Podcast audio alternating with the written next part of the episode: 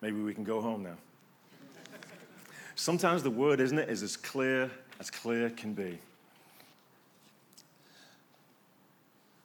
We're in a series, like I just said, on the parables of Jesus. And in this parable, it continues on. David, last week, he said that some of Luke's remembrances of what Jesus said, he always sometimes gives us some help, and he gives us some help in this. He said this because, why? Some, he noticed, were trusting in themselves, trusting in their own righteousness before the Lord. I remember, it's going back a long time now, let me think, probably 86 or 87, I was in France. It's just before I met Tracy. That's where I met Tracy. Is my wife right here in France. And I worked there for about two years. I worked for a French company. And during the day, I would work in this drawing office. I'd be listening to French all day long. And practically every night for about two years, especially the weekdays, Monday through Friday, I would go to a place called L'Alliance Française. L'Alliance Française was a school for French as a second language. That's what I was learning. I was learning French. So I went there every night. I actually also met Trace there one night. And I'd met her at, at the Anglican Church, Church of England. And I remember seeing her at the Alliance Francaise. And at that time in my life, I was full of myself, full of pride. And I can actually remember seeing her and I thought, she must have followed me here. How does she know that I'm actually here? And I told her so. It's like, hmm. But I remember one night, we used to, they used to, every three months, they would change the professors. And one night, a professor came along, and the French love the grammar of French, and they love to do what's known as dictée. That is to dictate, you have to dictate something. You have to get all the accents right and everything. It's really, really hard. French school kids, they hate it. And so he forced us to do one. And I'll never forget it. Because he suddenly began to say, Il n'y a que deux sortes d'hommes. There's only two kinds of men.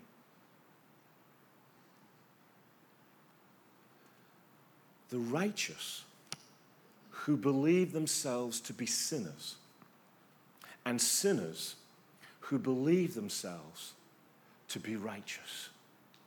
And there you have, through Blaise Pascal, the, the inventor of the first computer and calculating machine for, for his dad.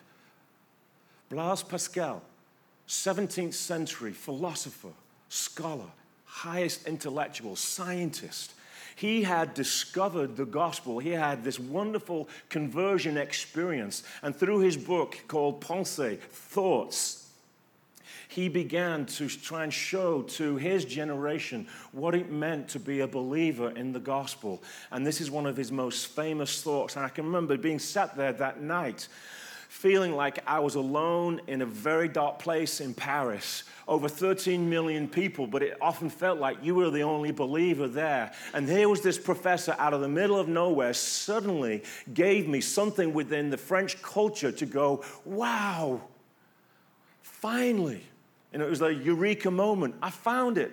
And it was Blaise Pascal. I believe here we have in this passage a summary, or Blaise Pascal himself has summarized what Jesus is saying.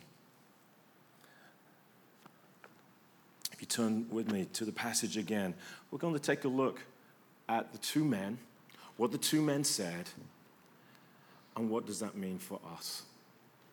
I'm not obviously unaware it is just before election day. I work in prison. I have been talking about the election for the last 18 months. What's new, Mr. J? What's going on? Who's up? Who's down? What they said? Because I'm the bearer of news, you see. I'm the contact person for all the news. So I've been talking about this ad nauseum. I'm ready for it to be over. Yes?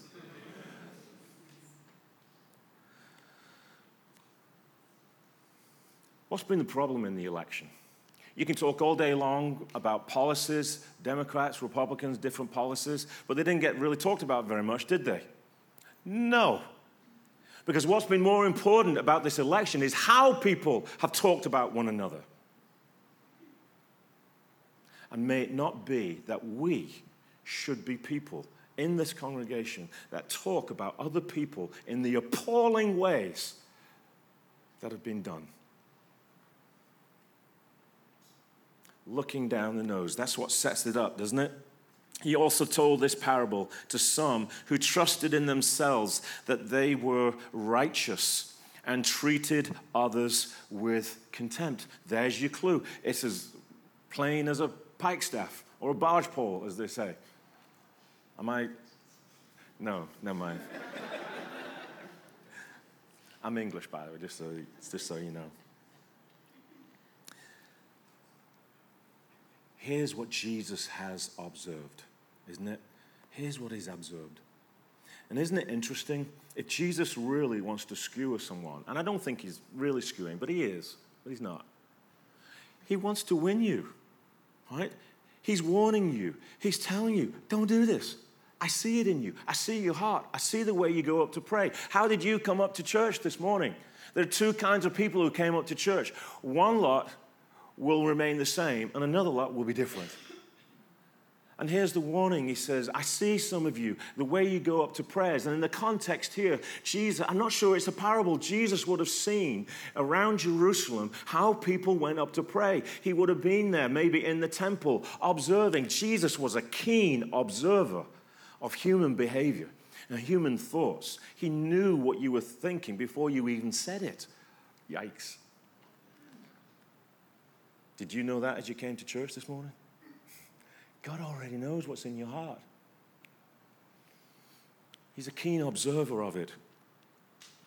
In context here, there was daily in Jerusalem at that time in the temple, the second temple built by Herod after the first temple was destroyed by the Babylonians in 589 BC. They built another temple. That's the temple that is being referred to here. And every day, twice a day, there would be an atonement. There would be a lamb that was killed, the blood would be shed, and people went up to pray, to worship, to have their sins forgiven to avail themselves of the Old Testament way, the Old Testament gift that God had given to be righteous. You see, righteousness is not just ethical or moral. In the Old Testament and in the New, righteousness means that you have accepted God's saving act on your behalf as your trust and as your standing before Him. And you're not trusting in yourself, whether your bad deeds or your good deeds. Am I preaching here this morning? Amen. And here's what he says Two men went up to, into the temple to pray, one a Pharisee and the other a tax collector. The Pharisee standing by himself. Let me move. Oh, you riffraff. Let me move away. Can you imagine being in the temple? How far can I get away? See, if you touch me as a Pharisee, you will defile me. Let me move away. I wonder if Jesus has got a sense of humor here. The Pharisee, standing by himself, prayed, Oh God, I thank you that I'm not like other men, extortioners, unjust, adulterous. You know who you are.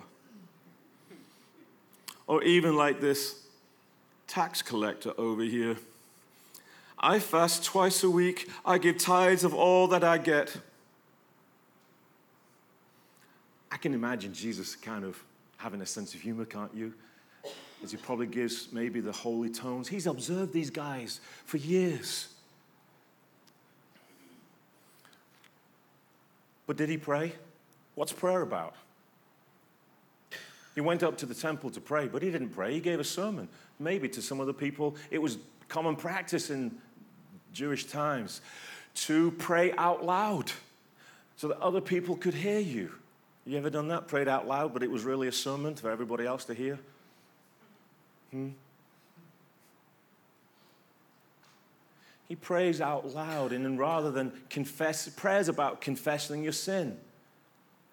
Prayer is about asking God for help, isn't it? Prayer is about what? Interceding for other people, that they would have grace, that they would have mercy. But here he is on his errand. He goes up to the temple to pray, but he's there not only to boast about how righteous he is at keeping the law, the ceremonial everything, but he's there to attack other people and to make sure that they know their place, that they're not like him. Can you imagine? He's there and begins to boast of all of his righteousness. You think people tithe? I tithe of everything that I have. You know, there's Phariseeism and then there's super Phariseeism. I'm the, I'm the best of all of them.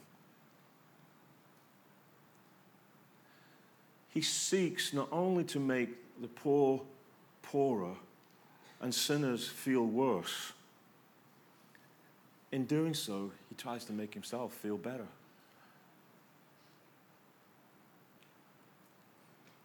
Have you done that? We slip into it, don't we, very, very easily. It doesn't take much. As I was preparing this yesterday, I suddenly had a realization.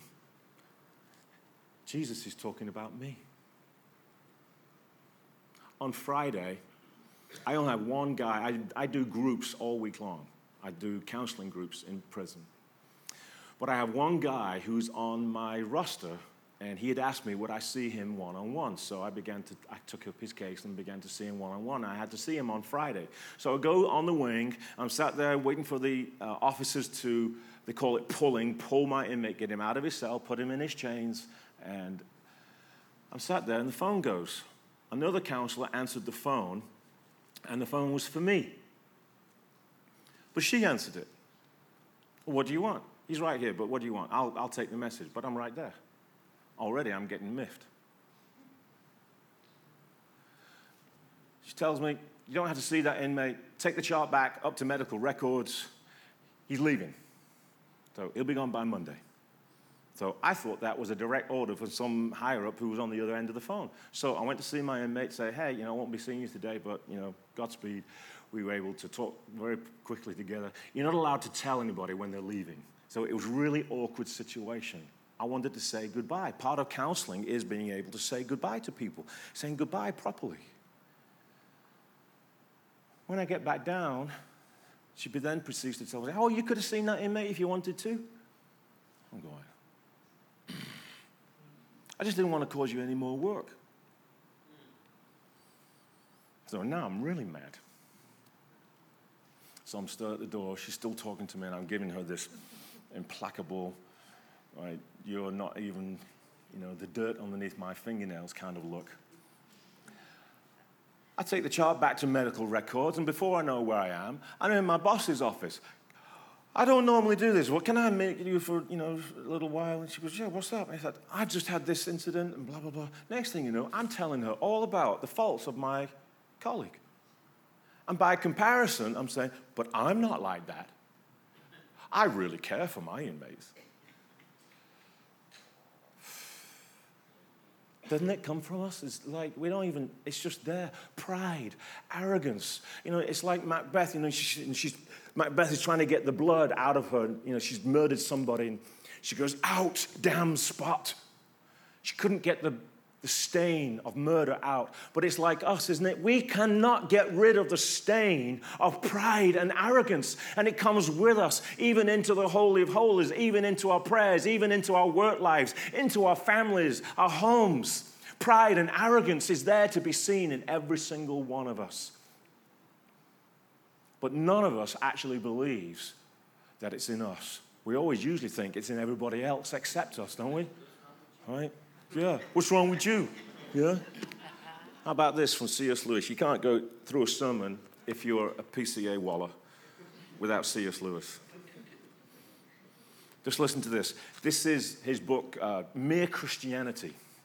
He said, I said in an earlier chapter There we go. The wrong place. There we go.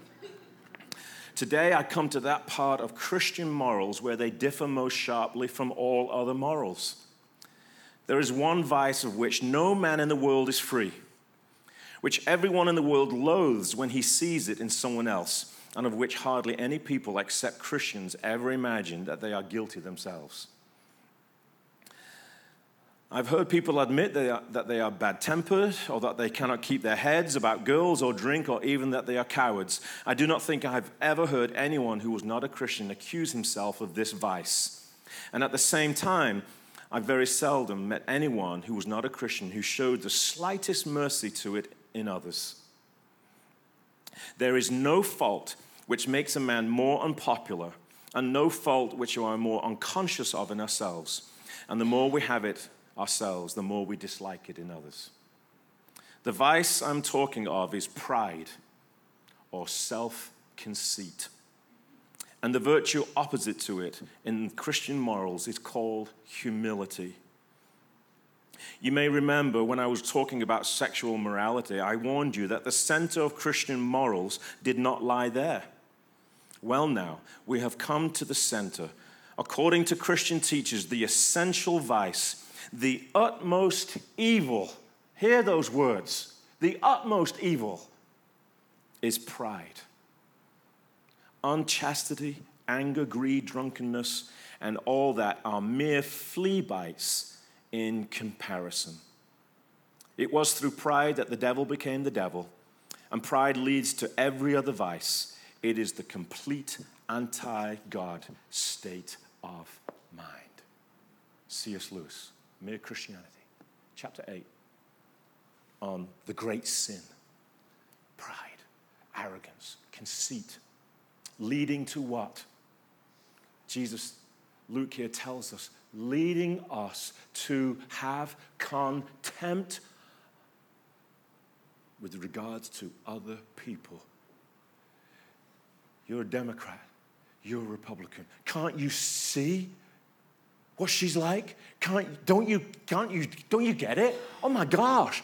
Like, huh? Robert De Niro yesterday, just read the papers. Robert De Niro met with Arnold Schwarzenegger. Going to pump you up, Arnold. Robert De Niro was quoted in the paper yesterday as having said, Arnold, if you're going to vote for him, I don't want anything to do with you. I'm out of here. Contempt, right there because you don't share the same political leanings as I do. You don't see the world in the way I do. You don't put the same political priorities in the way that I would put those priorities. But can you imagine Jesus getting all bent out of shape the way we do? Huh? What was the context? What was Israel at the time? A vassal of Rome, run from Rome, under the thumb of Rome, paying taxes to Rome, hence the tax collector.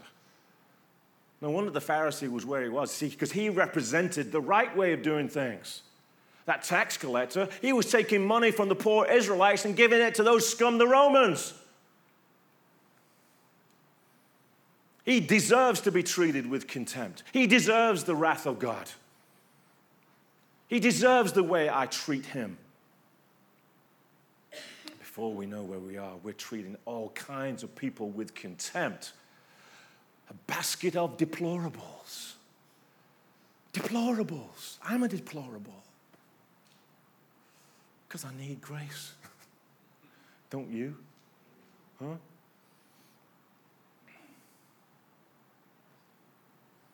What about the tax collector? He comes in to the temple. Jesus is watching, and he can barely lift his chin off his chest.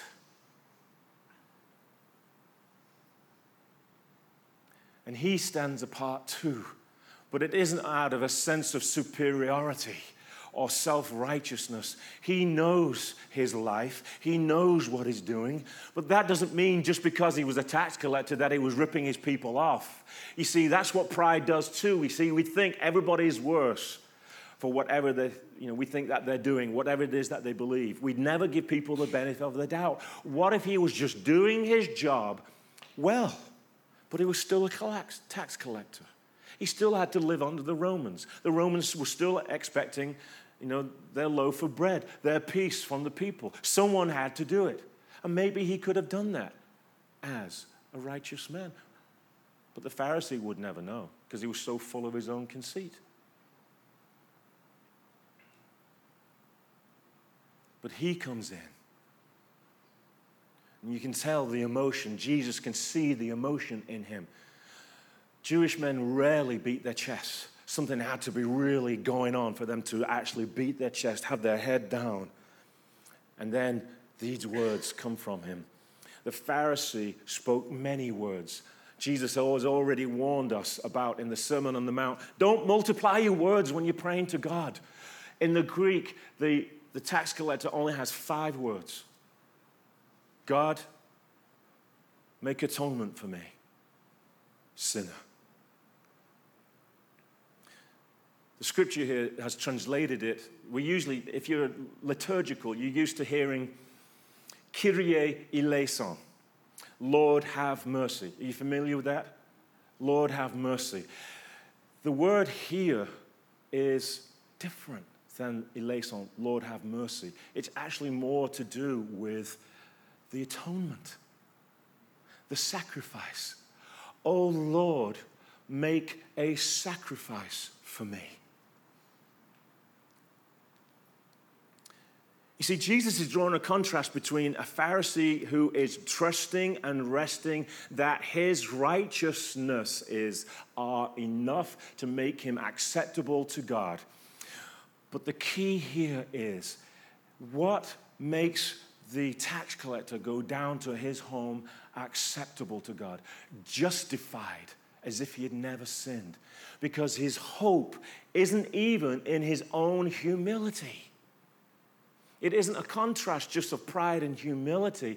It's a contrast of where your hope is, where your trust is, where your confidence lies. And if it doesn't lie in the righteousness that comes from God alone, you are completely and utterly lost.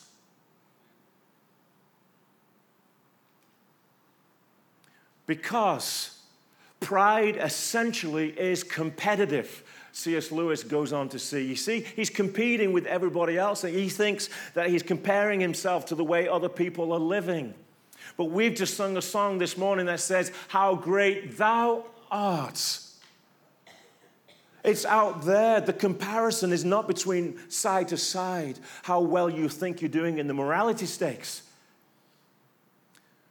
But we have to do with an almighty, sovereign God who is holy and infinite in his holiness.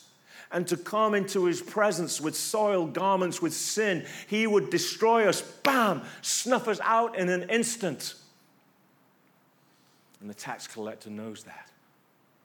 And as shadow and type the Old Testament is, he still comes in in faith still comes in moved. Maybe it was the first time the lamb was shed and the blood was shed that day. Maybe it was the second time, maybe afternoon prayers. Who knows when it was, but he came in knowing that he had need of God's righteousness, God's saving act on his behalf.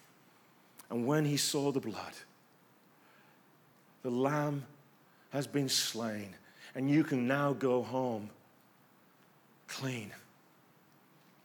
Jesus actually says he went down, right, to his house justified. Isn't that what he says? I tell you, this man went down to his house justified rather than the other. This man, not the other. Didn't even call him Pharisee anymore, just, just the other guy. He got what he wanted. He got his praise. He got his applause. Well done. But the other man, I saw his heart. He had faith. He saw the Lamb. And he was justified, brought into a new position with God, not based on either his sins or on what he thought were his good works, but based surely, solely on God's grace for him. Many people try to separate Paul and Jesus. Paul clearly teaches in Romans that we are justified by faith alone in the shed blood of Jesus Christ. But where did he get his doctrine from? He got it from Jesus. Surely he got it from Jesus. By the end of Luke's gospel, we will see that Jesus himself will be splayed out on a cross. He is the perfect lamb that was slain for our sins. And here's the point Jesus is making, and let's hammer it home, shall we? Christians don't just repent of their sins, things that they think are bad, bad deeds. Christians, to truly be a Christian, you repent of your good deeds and why you were ever trusting in those to give you a right standing with God. Stop it. Don't do it. It's evil, utmost evil.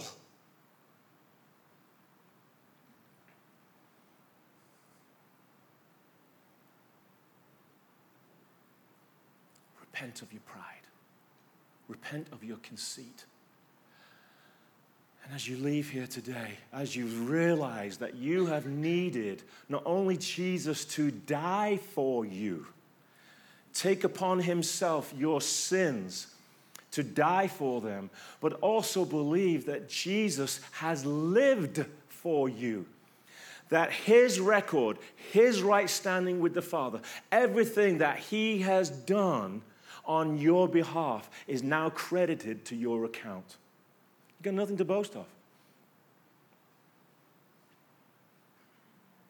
And now you can walk this earth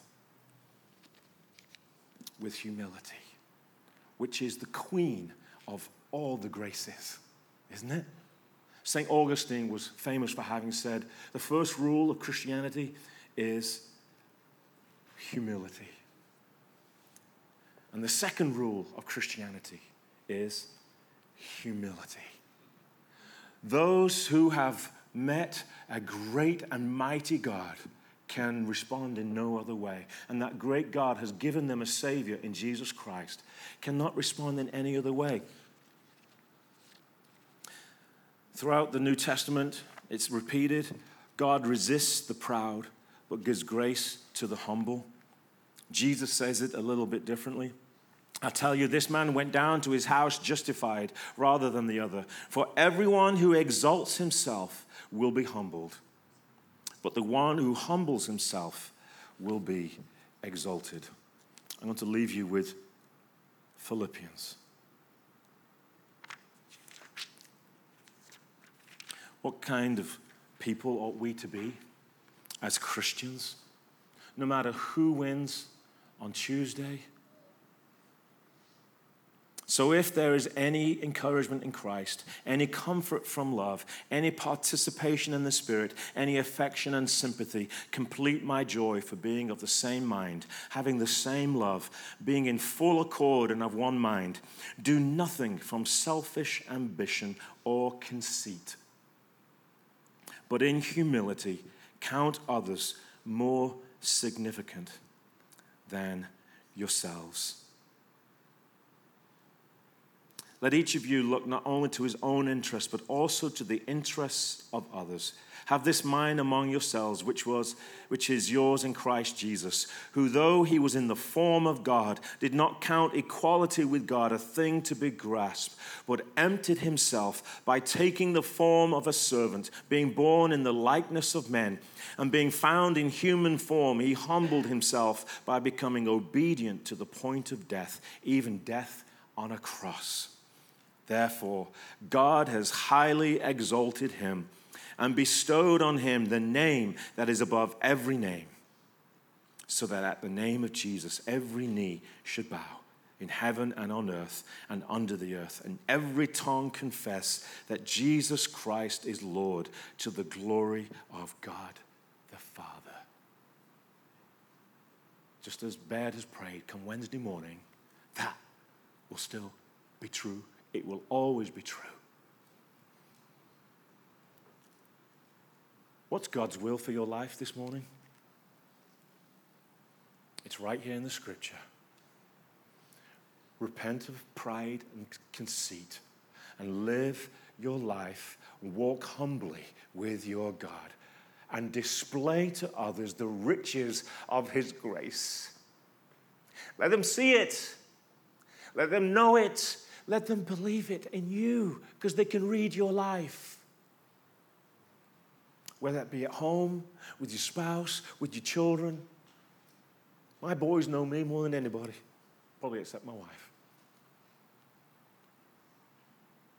Are you the chief repenter in your house? Do you go first?